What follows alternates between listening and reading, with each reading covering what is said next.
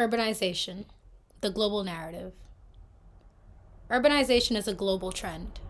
From 2000 to 2013, urban populations in the United States increased 13.9%. It's predicted that by the year 2025, 60% of the world's population is expected to experience urbanization and live in a metropolitan area.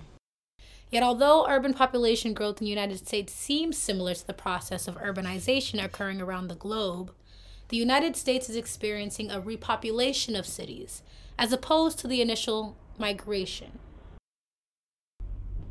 There were three significant urban migrations of the 20th century urbanization, suburbanization, and now, the subject of this study, urban revitalization. A comparison of urbanization in non Western countries to the process of urban revitalization in America gives insight to a similar but different relationship between cities and the middle class. It is typical and almost logical for cities to develop centrifugally, with wealth concentrated in the middle of the city center near business districts. Quote, urban migrants are drawn to cities to fill a plethora of newly created industrial jobs further strengthening the economy and spurring economic growth. Satellite views of Morocco, Brazil, and Nigeria, for example, demonstrate that the working class often occupies slums located on the fringe of cities because housing in the city is unaffordable. Western society, but especially the United States, has been an anomaly since the erection of the first successful suburb in Levittown, Pennsylvania in 1952. Until recently, the US was the only country in the world with a majority of its middle and upper class citizens living in suburbs outside of major cities. According to the census 2000 special report, quote, by 2000, half of the US population lived in the suburb. End quote. For slum dwellers on a pursuit for social mobility, residing outside of the city is a logical last resort. Suburbanization of the middle and upper classes in America was a choice. Though urban revitalization has resulted in people moving closer to the urban core, it is not quite urbanization. What looks like urbanization can be a variety of processes. Quote, European and North American societies became urbanized, that is, with 70% or more of their population in urban areas, at least two generations ago. But developing Asian societies are in the middle of that process. End quote. Given the various stages in the development of countries, the influx of urban populations occurring around the world is more comparable to the urbanization of the United States in the early 1900s than it is to contemporary urban revitalization. One must not assume that all countries progress at the same rate. America is in a new phase of urbanization. Migration trends are strong indicators of cultural trends. Urban revitalization accompanies a new ethos and lifestyle than the America of the era of urbanization. Post World War II, the ethos of individualism was inspired by new prosperity and the promise of social mobility for all. Advancements in industrialization motivated rampant consumerism. Consumerism is often mentioned in climate change discourse and commonly criticized as the cause for depleted natural resources and pollution. As global consumerism and global urbanization continue to exacerbate, smartphones and urban revitalization provide convenient and efficient lifestyles for those with access by changing the habits of users and residents. Urban revitalization has occurred, quote, at a time of great economic difficulty. Millennials, end quote, Millennials are Americans born between 1980 and 2003 and are the largest generation of 95 million people, surpassing the baby boomers' 78 million. The millennial generation is notorious for delaying commitments such as child rearing, car ownership, and home ownership until, quote, societal and economic circumstances make it practical for them to do so, end quote. Certain services and smartphone apps are tailored for use in cities. Bike share programs, Uber, Zipcar, and Airbnb, for example, allow urbanites to share resources and consume responsibly. Overall, the adolescents of this era seem to be more prone to connectedness and efficiency for several external, economic, and cultural reasons, just as suburbanites were prone to individualism due to the economic and cultural environment of the middle 20th century. Smart city planning refines the mistakes of early urban planners. According to McKinnon, urban revitalization affects post industrial cities and societies, typically Western ones that have already experienced urbanization. Smart cities are sustainable alternatives to the inefficient conditions of suburbanization. According to a model developed by Frost and Sullivan, the core attributes of a smart city are identified as smart education and governance, smart healthcare, smart building, smart mobility, smart infrastructure, smart technology, smart energy, and smart citizens. The field of urban planning is concerned with four of the listed attributes of a smart city. Those are smart buildings, smart infrastructure, smart mobility, and smart citizens. Singh points out, quote, it is important to make cities not only green, but efficient, end quote. Efficiency is the act of avoiding wastes of resources such as time, space, and material. The explosion in discourse surrounding sustainability and efficiency in urban planning is very much related to technology and consumerism. The motivations behind urban revitalization can be better understood through a historical analysis. The current changes occurring in American cities have roots in economic and environmental renewal. The campaign for sustainable urban revitalization is typically referred to as smart growth. The smart growth movement was intended to reverse the negative economic and environmental consequences of suburbanization, such as car dependency, urban sprawl, population loss and economic decline in metropolitan areas between the 1950s and the 1980s. Consequently, smart growth has resulted in a major migration shift that has changed and continues to change the unconventional land use patterns of suburbanization in American cities. The United States first experienced urbanization in the early 1900s. Then, an influx of American laborers, foreign immigrants, and African Americans sought employment in factories in the North and the Midwest. Overpopulation eventually caused unsanitary conditions and high crime, which reduced the desirability of residences in the city. However, the members of society able to leave the city and pursue a better quality of life in the suburbs were predominantly white middle class people. The rise of suburbanization from the 1950s to the 1970s caused the migration of predominantly white homeowners from cities to residential areas outside of the cities, which consequently led to the economic decay and population decline in urban cores. Several political, social, and cultural changes coincided to accelerate suburbanization. There were laws and practices used that lured homeowners to relocate back to the suburbs. Generous mortgage loans and the Interstate Highway Act were benefits offered by the federal government to ease the possibility of suburban life. The GI Bill of 1944 granted loans to World War II veterans, predominantly white males, to purchase houses outside of the city, attend college, and receive unemployment. Policies that enabled the possibility of owning a suburban home started a cultural trend as well. Following the Second World War, a suburban lifestyle became the status quo. It was common to live outside of the zones where one worked and played. Affordable cars and convenient highways gave consumers the freedom to travel long distances easily and therefore live further from where they worked and shopped. The American dream of social mobility, independence, and freedom manifested itself in a single family home in the suburbs. Institutional racism also contributed to population loss and economic decline in cities across the country. Change is natural, and improvement is rarely rejected.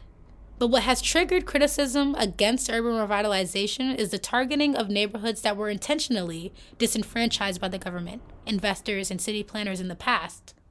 The same stakeholders advancing the smart growth movement today. Investors engaged in redlining, which prevented immigrants and African Americans from owning houses in certain neighborhoods, and blockbusting, the sale of houses in a predominantly white neighborhood to minorities, in order to scare other white neighbors into moving and selling their houses below market value. Social conflicts, such as the desegregation of schools and race riots, expedited white flight from the city. Due to the political, cultural, and social changes that prompted and accelerated suburbanization, white flight, and disinvestment, urban cores experienced decay and gained the negative stereotype commonly associated with the inner city. Businesses relocated to industrial parks near the highway to be closer to employees. Inner city economies suffered from a loss of the middle class income tax base, income tax and property taxes from businesses. Consequently, public schools lagged and infrastructure decayed. Consequently, public schools lagged and infrastructure decayed. The inner city developed a reputation as unsafe and inhabited by predominantly minority and low income residents. In Washington, D.C., quote, 1950 marked the start of the white exodus to the suburbs. In only two decades, the white population fell by over 300,000 people. DC became majority black in the 1950s.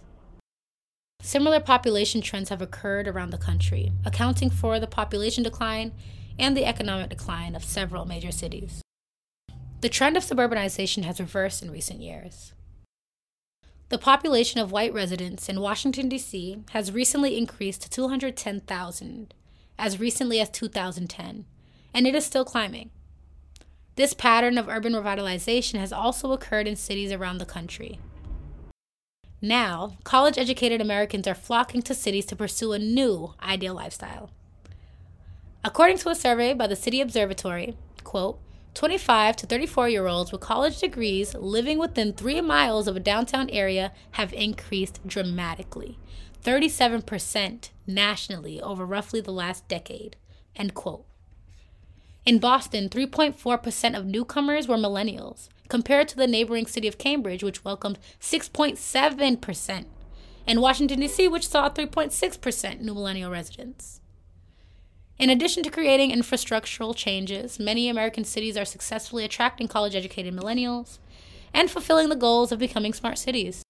From environmental new urbanism to capitalistic smart growth. Gentrification is a stigmatized synonym for urban revitalization. It is typically a critique of an influx of middle class residents to previously low income neighborhoods.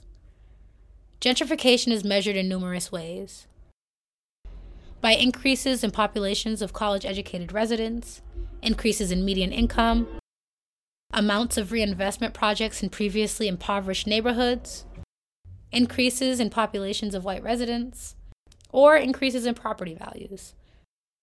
The commonly identified and criticized characteristics of gentrified cities listed above are direct results of smart growth planning strategies. Smart growth is a modern manifestation of new urbanism. The new urbanist movement initially advocated for environmental sustainability. Planners and architects who endorsed the movement combated the dominant planning style of the 21st century, which prompted single family homes, automobile dependency, and single use zoning of commercial and residential districts. However, as an environmental movement alone, new urbanism was unsuccessful until the economic potential of new urbanist planning was realized. The most helpful strategy in attracting new residents, both businesses and the labor force alike, is placemaking. Smart Growth America is an organization that researches the effectiveness of sustainable urban planning policies and assists cities and towns in implementing those policies, according to the website. Smart Growth America advocates for compact city planning, also known as walkability, a phenomenon that encompasses all smart growth strategies which serve to reverse automobile dependency and urban sprawl. In an interview with the communications representative at the Smart Growth America office in Washington, D.C. last summer, I asked whether she believed that the transit oriented development caused gentrification. Defensively, she turned to her computer and pulled up an article with a bold title that read something like Transit oriented development does not cause gentrification. She concluded the discussion with the paradoxical statement that obviously property values do increase around transit oriented development, but it does not cause gentrification. This is from my own research that I did in 2015 in Washington, D.C. And that is a quote pulled directly from my research. According to the U.S. Department of Housing and Urban Development website, development located in or near downtown areas and valuable amenities such as public transportation, restaurants, and entertainment are classified as Class A and Class B properties. These classifications determine numerous things, but especially the suggested value of a building and rent of units within. Class A and Class B properties are typically more expensive. Therefore, de facto, the development that smart growth advocates for in the urban core inevitably does and will cause gentrification. Despite its environmental roots, smart growth has real economic implications, which is both the downfall of the movement, but also its most beneficial aspect. Recognition of smart growth's economic potential was the beginning of the exploitation of the smart city and its common features as commodities. The success of the movement in boosting demographics of college educated adults has made clear the growing sense of entitlement millennials have developed to access, convenience, efficiency, and connectedness. That concludes section one, which was titled Urbanization The Global Narrative. And that was my background section. Section two is about placemaking, globalization, and smartphone use. The greatest tool for the success of smart growth is placemaking. The recruitment of millennials thus far is evidence that cities satisfy their preferences. The urban lifestyle seems to complement contemporary culture. All of the opportunities and resources and the ease at which they are available resonate with the millennial lifestyle. Smart growth planning is successful because it solicits convenience and access, which are products of globalization, the very phenomena that drives urban revitalization altogether. In the next two sections, theories of globalization and time space distanciation will be used to explain the significance of place.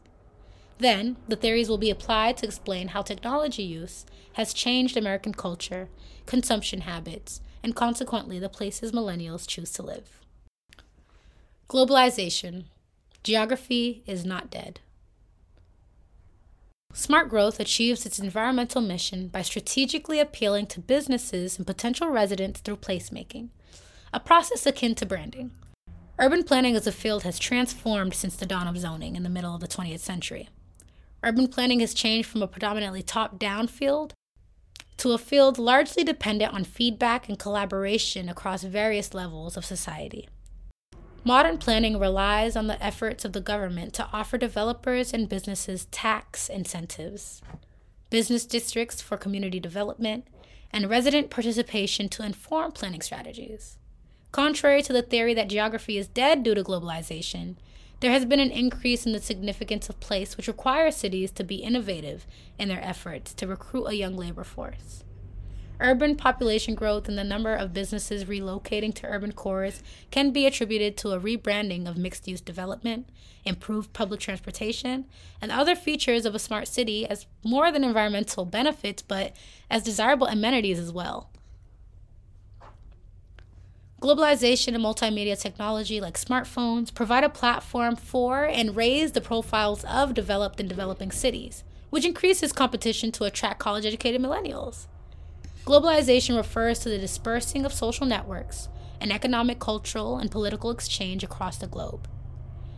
Globalization goes as far back as imperialism, perhaps further. But in the past century or two, it has been influenced, quote, above all by developments in systems of communication, end quote. Especially the radio, the television, the computer, and most recently, the smartphone. Giddens claimed that time and space were interdependent until communication technologies allowed social networks to spread further apart while achieving relay times closer to real time, despite the distance. Time space distanciation, or time space compression, is defined as the disembedding of social activities from fixed spaces, creating the illusion of speed and closeness of distant events. Giddens explained that place is the, quote, spatial dimension of social life, dominated by presence, by localized activities. That is what place is, end quote. Communication technology like the telegraph, the phone, and the radio allowed people to interact and at least consume information without direct contact with one another, and often from the comfort of one's home. Before transitioning into a discussion of density, the most commonly advertised attribute of urban life, insight into the process of placemaking is necessary. Many skeptics believe that eventually, globalization would diminish the importance of presence in physical space. However, Considering the importance of placemaking in the 21st century, the contrary has occurred. Giddens theorized that though globalization, quote, diminishes some aspects of nationalism, end quote, in many cases it creates, quote, pressure for local autonomy and regional cultural identity, end quote. Florida, in 2004, explains why globalization has in fact made place more important, contrary to pessimistic premillennial predictions that geography is dead. He presents the theory that there are two sides of globalization. The first is the geographic dispersion of routine economic functions such as manufacturing and service work. The second, less obvious side to globalization is the tendency for higher levels of activity to cluster in a relatively small number of locations. He continues to say that place is an important tool for economic development. Companies can produce efficiently when clustered near other companies, but especially near a supply of skilled college graduates, what he refers to as the creative class. Florida promoted the idea that the cities and millennials are the drivers of revitalization, and therefore ideal assets necessary to the accomplishment of smart growth. Placemaking has been used to compete with other cities in the country and in the world that possess the similar goal to attract a college educated workforce. Riza uses the analogy of branding to explain the concept of placemaking. Riza described recent placemaking efforts on behalf of municipal governments as business like approaches to economic growth. She asserts that prospective residents demand quality of life and that a city's officials can improve its quality of life by improving the city's image.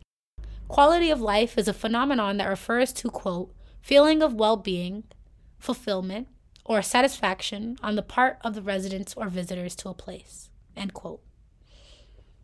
Riza considers rising competition among cities as one of the effects of globalization, end quote. She adds, quote, the contemporary city has to be updated continuously. In that sense, Cities develop strategies to support, to sell, and advertise them within the global market. End quote. Placemaking can take place at the infrastructural level or at the cultural level. The Smart Growth campaign utilizes several marketing techniques to sell walkability by advertising neighborhoods like commodities, promoting benefits like choice, entertainment, and convenience, characteristics typically advertised to sell smartphones and other technology. Placemaking in a gentrifying neighborhood is like creating a brand to establish a unique sense of community. A business improvement district, also known as a BID, is a coalition of businesses in a commercial district that agree to pay additional taxes to improve a neighborhood's quality of life. With the belief that large scale city planning threatens the characters of small neighborhoods, Many business owners engage in small scale revitalization and focus on the design, quote, and marketing of specific locales, end quote. In addition to services like street cleaning and security, many BIDs develop logos, creative neighborhood names, and websites embellished with strategic designs that culminate into a brand. For example, when I was doing my research in DC, I learned that there was a neighborhood located on North Massachusetts Avenue that had recently been renamed NoMa, and it is one of the 10 BIDs in Washington, D.C. with a website.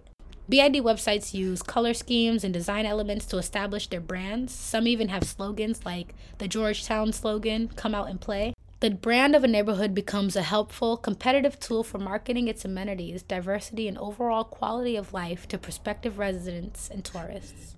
Walkability and density are advantages of urban space that have simultaneously served prospective residents' preferences the city's economic goals, and the environmental motives of smart growth.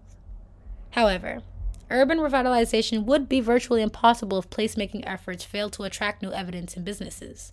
Strategic placemaking campaigns seem to portray walkability and density as merchandises so that the impact of the two attributes on the economy and environment can be perceived as benefits to residents and businesses that cities aim to attract. Cities have successfully attracted college educated millennials and received investments from businesses relocated downtown. It is claimed that businesses chase the labor force, and apparently, millennials prefer urban, walkable, and vibrant places of residence, features that were not criteria for a similar demographic during the era of suburbanization. Walkability and permeability of space. Walkability reduces the need for car use in cities but it is also allegedly a preference of millennials to transition between work, entertainment, and home with ease and speed. Walkability is achieved through a combination of infrastructural and architectural changes. It includes more connected streets, shorter blocks, but especially mixed zones and mixed use development. A neighborhood that is a mixed zone more than likely contains mixed use development. Mixed use development is a style of architecture that combines residential and commercial property. Neighborhoods that are predominantly filled with mixed use development are referred to as live, work, play neighborhoods. Mixed use development is a popular design in gentrified cities, often found in neighborhoods near public transportation or downtown areas. Typically, mixed use development features stores and restaurants on the street level and apartments or corporate offices on the top levels. Simultaneity and permeability of space are terms in mass communication that refer to the qualities of internet space similar to those of mixed use zones. It is possible that these qualities of internet space draw millennials to prefer walkable neighborhoods. Though internet spaces can be as exclusive as a building with a door and a lock, most public internet spaces are permeable and allow simultaneity. Chan and Camp define simultaneity and permeability as follows Simultaneity is a state of being triggered by the presence of permeable spatial barriers. Quote, Simultaneity refers to the ability of a person to be two places at once, at work and at a train station. Permeability is the ability of barriers between spatial, organizational, and traditional barriers to be made less powerful or effective with the adoption of information technology. Simultaneity is a state of being, triggered by the presence of permeable spatial barriers. On a smartphone, the barriers between work related features like the calendar and email, games, and personal data are highly permeable. Someone can send a work related email and moments later tend to their Facebook profile. Samsung Galaxy phones have a dual screen option that allows a user, if they please, to check Facebook while sending a work related email. Most spatial boundaries are permeable. Permeability refers to the ease or difficulty with which one is able to permeate spatial boundaries. Single use zoning encouraged a dependency on cars and highways. Distance became an obstacle to traveling between zones with ease. Traveling between destinations is time consuming, especially when most American cities enforced single use zoning at some time and separated retail, residential, business, and commercial districts. Schultz and Scully in 2006 explained that as our schedules get more hectic, we desire to live in neighborhoods where our jobs, homes, and entertainment are closer to make it easier to travel between engagements. Mixed use development alters barriers of work, play, and home life. Live, work, play areas achieve permeability of space similar to smartphones. Density and media saturation. Population density is a common trait of urbanized regions and an obvious result of mixed use development. Density is not a goal of smart growth. It is an effect that has been taken advantage of by businesses, developers, and the government. Though it is also commonly enjoyed by residents and tourists, BIDs and the planning commissioners target college educated workers ages 18 to 30 choosing a city to live and work in as if they assess a city's quality of life the same way as they assess the quality of a smartphone for its ability to inform and entertain with breadth, ease, and speed. Dense populations in mixed neighborhoods offer various and plentiful amenities that supposedly appeal to and enhance quality of life for millennials accustomed to frequent high volume consumption. Prospective residents and visitors can assess a city's quality of life in terms of practical amenities as well as entertainment options. Major contributions to a resident's quality of life can include basic needs such as green space, hospitals, jobs, and laundromats, but also restaurants, performance venues, movie theaters, commercial districts, and bars. Residential zones in the suburbs are predominantly occupied by single family homes, which leads to low population density. High rise apartments accommodate more tenants and thus increase population density. Therefore, high density is a helpful component to the success of smart growth. Mixed use, high density development like high rise apartment complexes, key markers of a gentrified neighborhood, are efficient and profitable means for the redirection of population growth into disinvested city centers and the containment of urban sprawl. Consumerism increases with access to a disposable income and is shaped by time space distanciation. Explorations of the types of consumerism available via smartphones should reveal the motivation behind the exploitation of mixed use development and density by way of placemaking.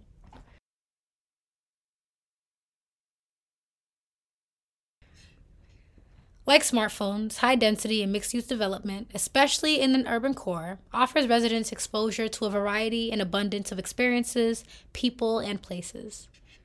The immense amounts of information and experiences people can consume simultaneously on smartphones likely explains why population density, vibrant culture, and a multitude of options are criteria for a positive quality of life in a city for those accustomed to smartphone use.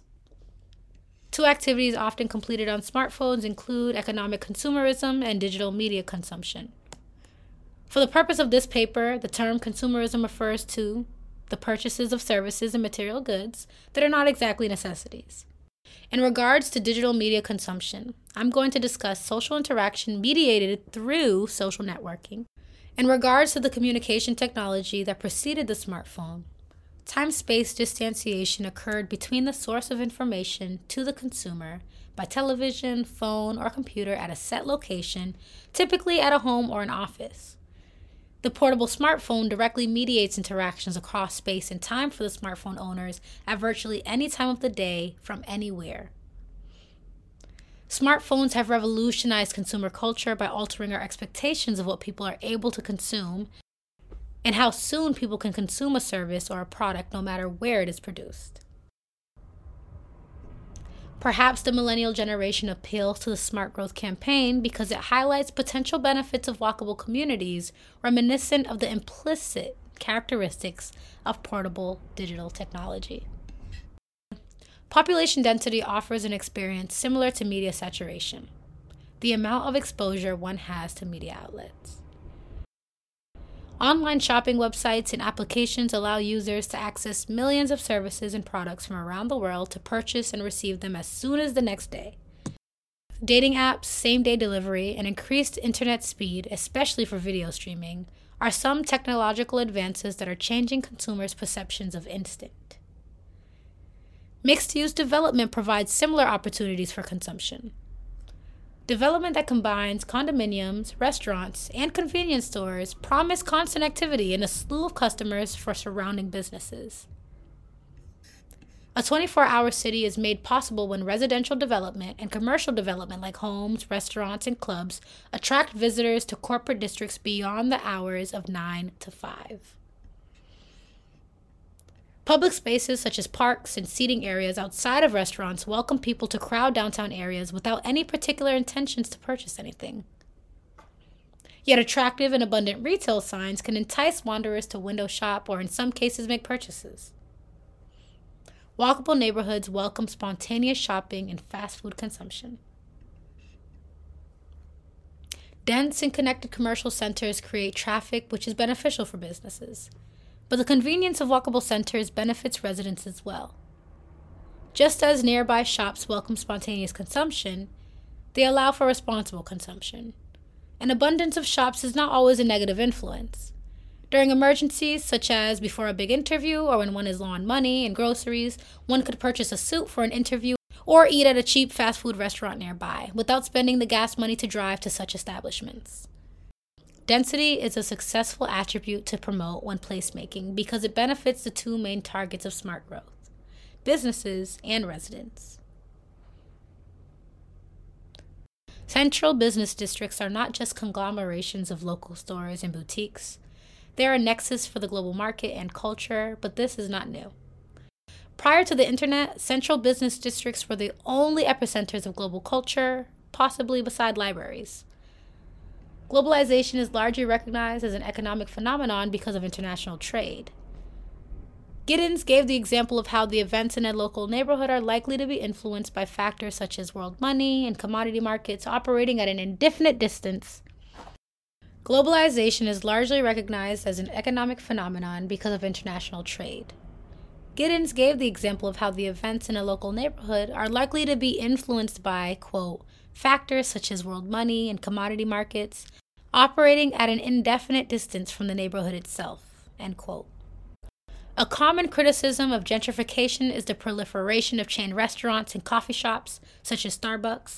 Giddens' claim agrees with McKinnon's argument that the changes occurring in Western societies are not due to urbanization. Commonplace chain stores and cafes are evidence that gentrification is undeniably a result of globalization.